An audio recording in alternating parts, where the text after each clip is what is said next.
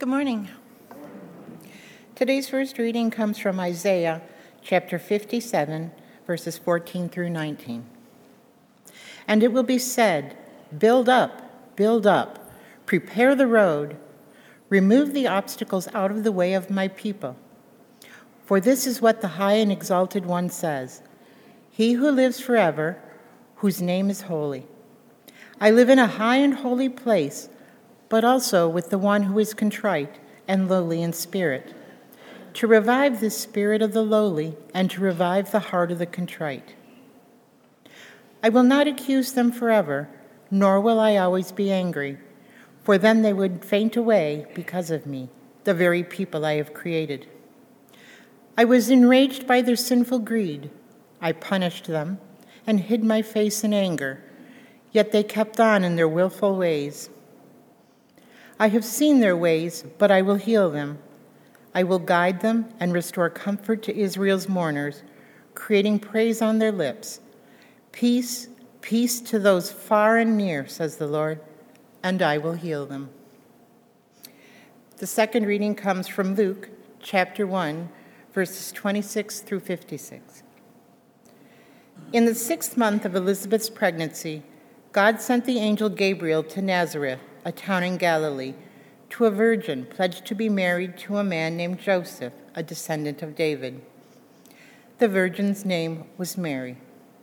The angel went to her and said, Greetings, you who are highly favored, the Lord is with you. Mary was greatly troubled at his words and wondered what kind of greeting this might be. But the angel said to her, Do not be afraid, Mary. You have found favor with God. You will conceive and give birth to a son, and you are to call him Jesus. He will be great and will be called the Son of the Most High. The Lord God will give him the throne of his father David, and he will reign over Jacob's descendants forever. His kingdom will never end. How will this be? Mary asked the angel, since I am a virgin. The angel answered, the Holy Spirit will come on you, and the powers of the Most High will overshadow you. So the Holy One to be born will be called the Son of God. Even Elizabeth, your relative, is going to have a child in her old age, and she who has said to be unable to conceive is in her sixth month. For no word from God will ever fail. I am the Lord's servant, Mary answered. May your word to me be fulfilled. Then the angel left her. At that time, Mary got ready and hurried to a town in the hill country of Judea, where she entered Zechariah's home and greeted Elizabeth. When Elizabeth heard Mary's greeting, the baby leapt in her womb, and Elizabeth was filled with the Holy Spirit. In a loud voice, she exclaimed, Blessed are you among women, and blessed is the child you will bear. But why am I so favored that the mother of my Lord should come to me? As soon as the sound of your greeting reached my ears, the baby in my womb leapt for joy. Blessed is she who has believed the word that the Lord would fulfill his promise to her. And Mary said, My soul glorifies the Lord, and my spirit rejoices in God my Savior, for he has been mindful of the humble state of his servant. From now on, all generations will call me blessed, for the mighty one has done great things for me. Holy is his name. His mercy extends to those who fear him from generation to generation. He has performed mighty deeds with his arm. He has scattered those who are proud in their innermost thoughts. He has brought down rulers from their thrones, but has lifted up the humble. He has filled the hungry with good things but has sent the rich away empty. He has helped his servant Israel, remembering to be merciful to Abraham and his descendants forever, just as he promised our ancestors. Mary stayed with Elizabeth for about three months and then returned home. This is the word of our Lord. Thanks be to God.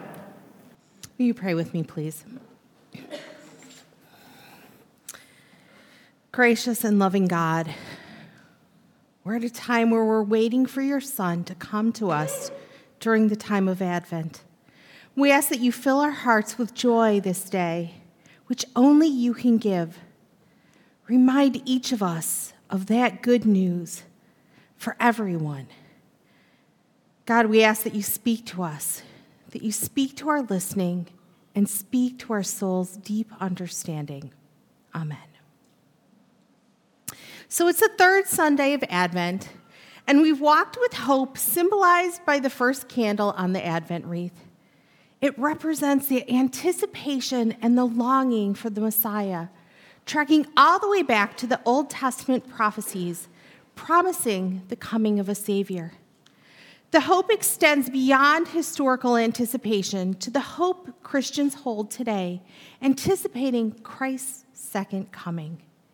And instills in us a sense of assurance, promising that God fulfills his promises despite challenges, and a sparkling light of hope amidst the darkness. We turned to love Love is moving and growing in the womb as the second candle mirrored God's ultimate act of love by sending his son into the world, a manifestation of divine love and grace. And it reminds us of the sacrificial love that God has.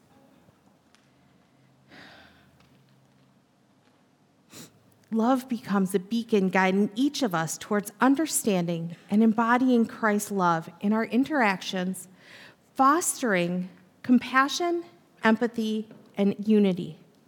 And now this week, joy.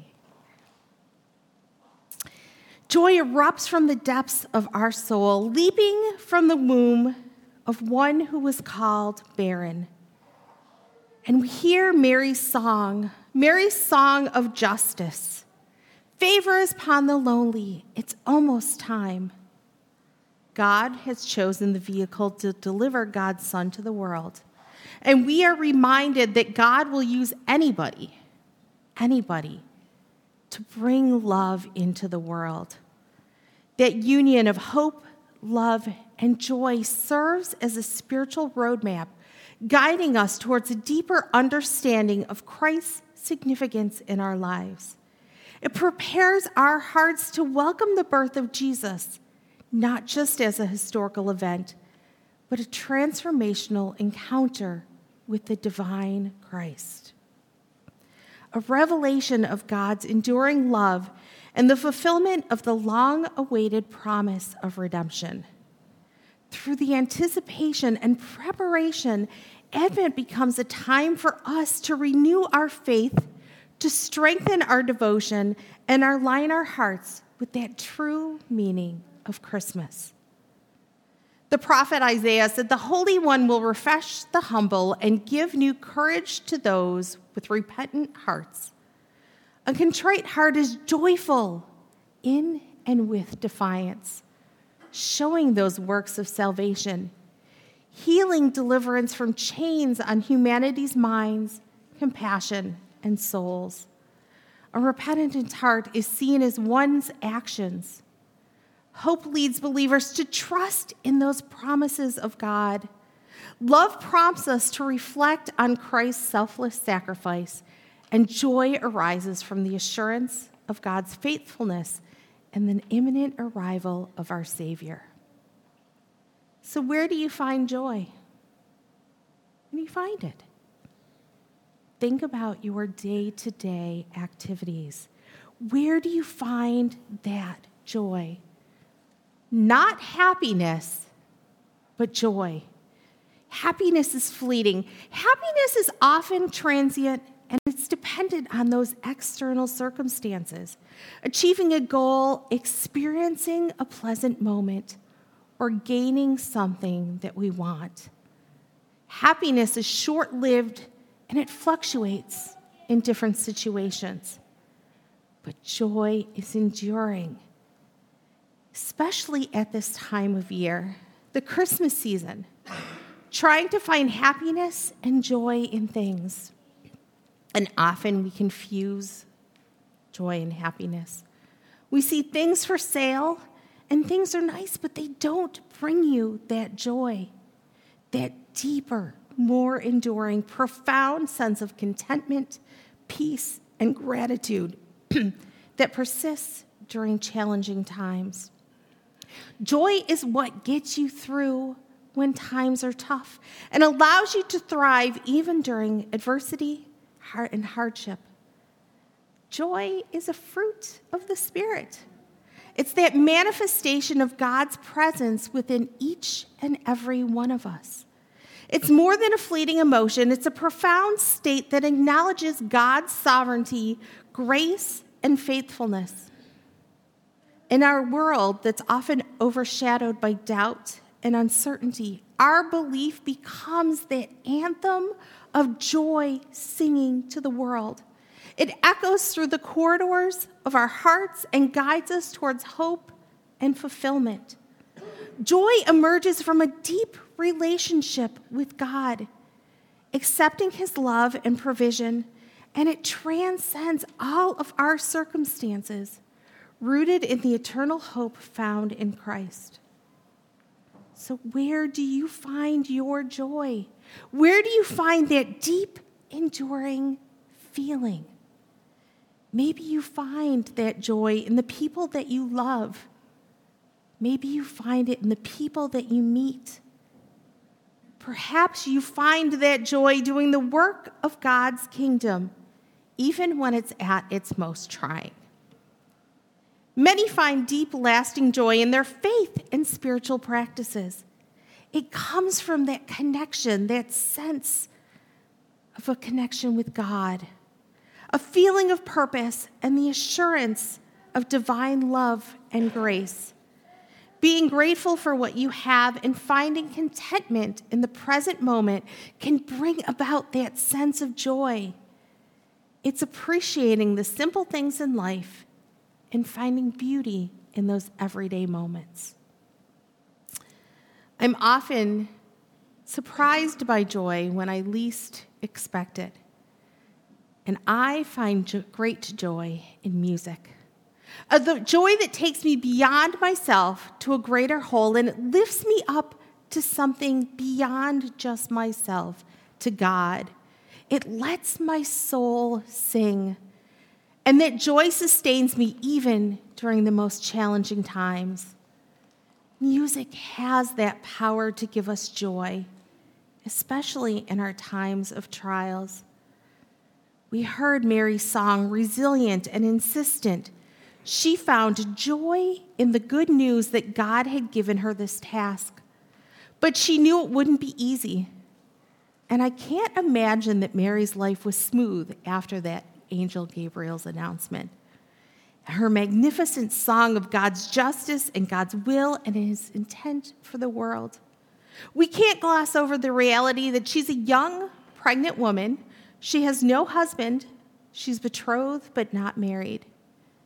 We romanticize it and pretty it up in our songs and in our art and in our Christmas cards. But when we get to see Mary's pregnancy with hindsight, we don't live those everyday realities with her being unmarried and pregnant, even if it was God's own son. But during these trying circumstances, Mary sang. She's incredibly brave and she thrives despite, or maybe because of the burden of love that she carries. And yes, Mary knows what this means and she sings about it.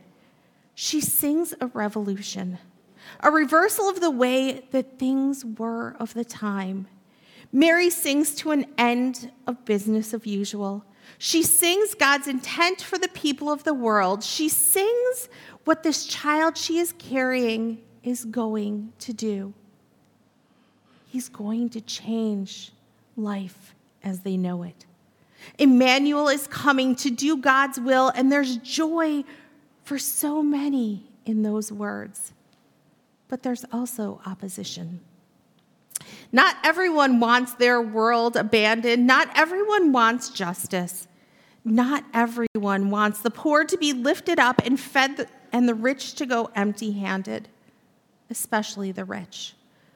The powerful are too, not too crazy about being taken from their power, and not everyone will be happy with the love of God and God's way of doing things. Mary sings about the transformation of the world. She carried that love of God. She willingly accepted the collateral damage of bearing goodness in a time and place where doing so would prove so difficult and so hard. She carried God's love and joy within her, and she sang. And I want you to hear her song again. She says, My soul glorifies the Lord, and my spirit rejoices in God, my Savior. For who, he has been mindful of the humble state of his servant. For now on, all generations will call me blessed. For the mighty one has done great things for me. Holy is his name. His mercy extends to those who fear him from generation to generation. He has performed mighty deeds with his arm. He has scattered those who are proud in their innermost thoughts. He has brought down rulers from their thrones. He has lifted up the humble and has filled the hungry with good things, but has sent the rich away. He has helped his servant Israel, remembering to be merciful to Abraham and his descendants forever, just as he promised our ancestors. There always seems to be collateral damage of bearing goodness in times and places. It's difficult because some people will oppose goodness even today. There's a resistance for some reason to God's goodness, God's intent for justice, God's compassion for God's way of doing things in the world. But God calls us all to sing despite of it and to do it with joy. Mary carried Jesus and considered that a beautiful, immeasurable blessing. You can hold Jesus in your heart, in your mind, and in your life. And by doing so, you can know the kind of joy that Mary sang about. The miracle in your life is the same miracle that was present in Jesus' life, in Mary's life. And that miracle is Jesus. And he wants to bring that joy, that relationship into your life. Mary's song exalts God for his faithfulness, for his mercy and justice. It celebrates God's favor towards the humble and oppressed, and it acknowledges God's promises. So, our, this sermon series had songs that accompanied it. And the song that accompanied the miracle, the material for this week, is Beethoven's Ode to Joy. Beethoven wrote this in 1824 near the end of his life. He had seemingly little to be thankful for, at least on the surface. But he wrote an anthem of such joy that it's still sung worldwide.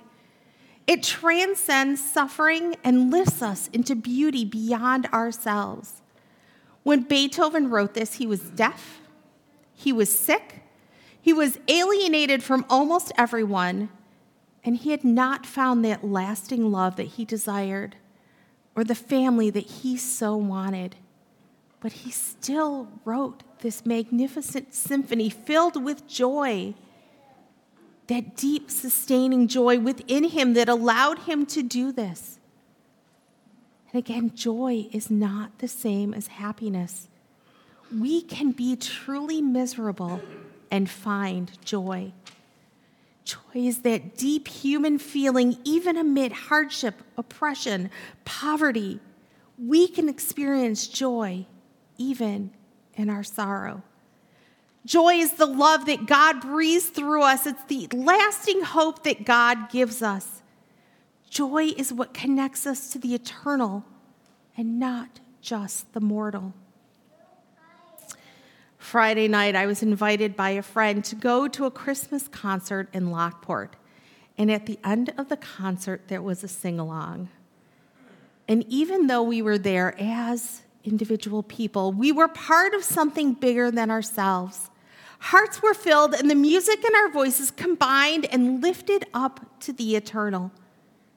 Music has that power whether we're listening or we're singing.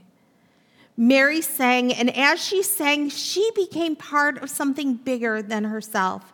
She became part of God's intent for the world in individual lives, various hardships, health issues, financial struggles, emotional turmoil, all of these things can overshadow our joy, as I'm sure it did Mary's. That message of enduring joy encourages each of us to seek resilience amid adversity, encouraging practices like mindfulness, gratitude, and finding those faith based reflections can help us find joy during all of our personal struggles. We can discover inner joy that transcends different circumstances by focusing on small amounts of gratitude, embracing the support of our community, and nurturing our own spiritual well being. Finding enduring joy amidst the challenges in our lives involves focusing on blessings no matter how small, and it fosters a sense of appreciation and contentment in each of us. Fostering our spiritual well being may be seeking solace in prayer or meditation.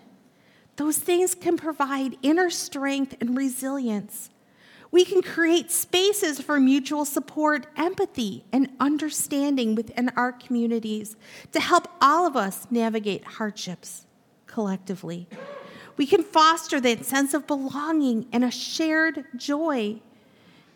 Engaging in acts of kindness, service, and compassion towards others brings joy to not only the recipients, but it generates a sense of fulfillment and purpose in us.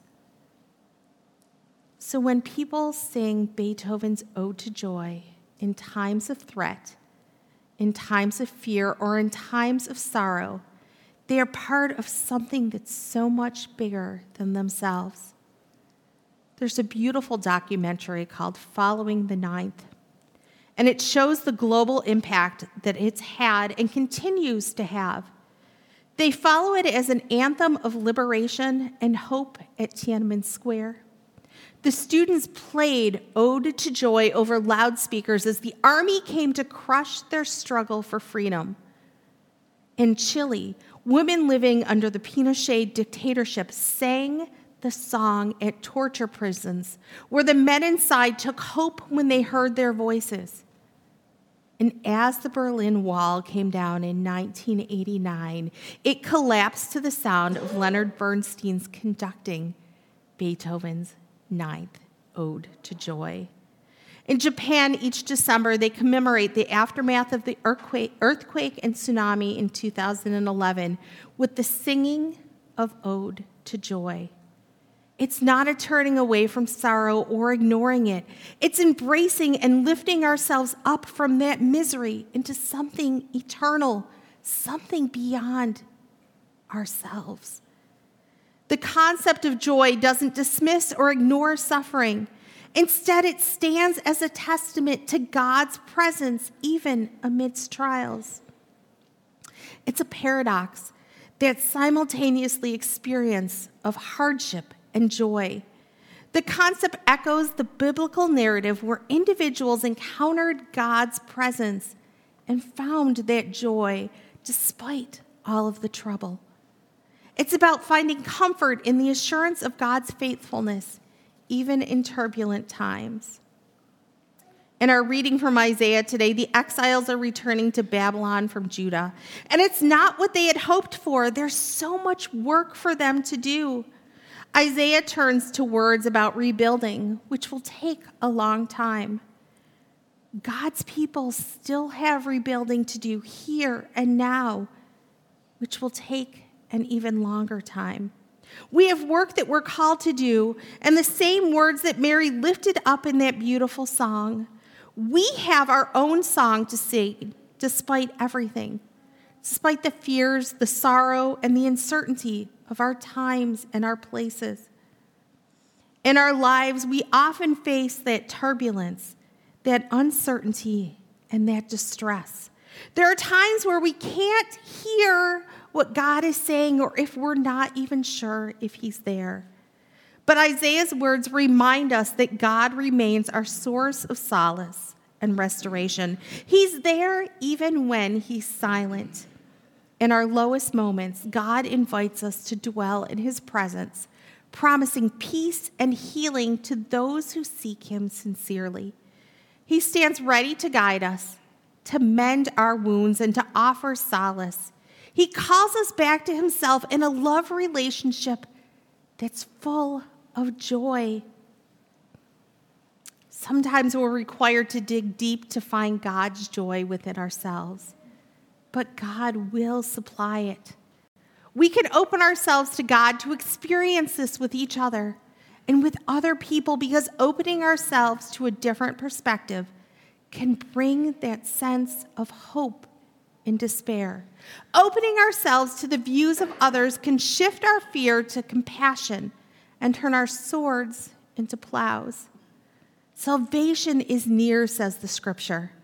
When we allow God to work and in us and through us, when we say yes, just as Mary did, then joy enters. Joy is not about denying suffering. It's not about denying the reality that we are all living through, but embracing the depths of all of life's emotions. It allows us to feel the heights and the depths of joy that's possible when we understand suffering. Friends, this is where we find our joy each and every day, not just at Christmas. We see our joy in trusting God in His Word and trusting God to intervene in our lives. That joy is interconnected with our redemption. That message of salvation and the hope of eternity bring forth joy that surpasses worldly understanding the realization that God's redemptive work in Christ and the transformation it brings to our lives evoke that profound joy, a joy that radiates from the assurance of God's grace and forgiveness.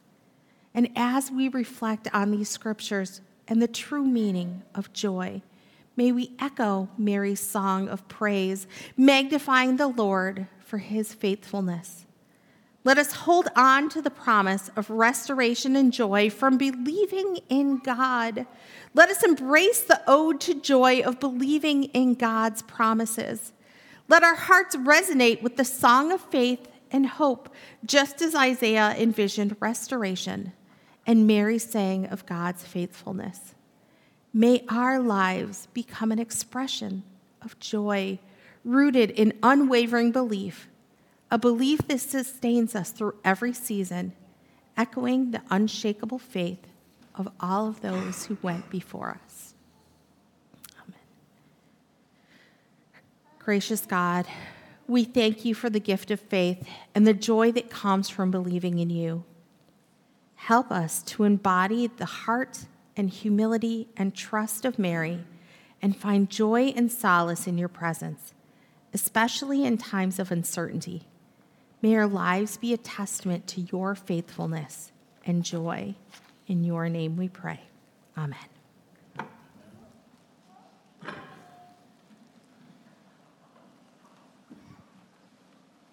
So, we have a few announcements before we end this service. This Thursday is our Blue Christmas service. So, if you are not feeling like Christmas, if you're not feeling that joy in your hearts, we invite you to come. That's at 6:30 on Thursday. Uh, next Sunday, the fourth Sunday of Advent, Christmas Eve, we will have only a nine o'clock service. There will not be one at 11. And then the services in the evening for Christmas Eve will be at 7 and 11. Um, there is a sign up sheet in the back for our small groups that is um, introduction to understanding the Bible, discovering your gifts and calling, and developing your prayer and devotional life, and our Advent Bible studies on Thursday. So I invite you to go and find that joy, find that peace, find that hope and that love, and carry it out to the world each and every day. So may you go with all of the hope, all of the joy, all of the love of Christ that's in your heart.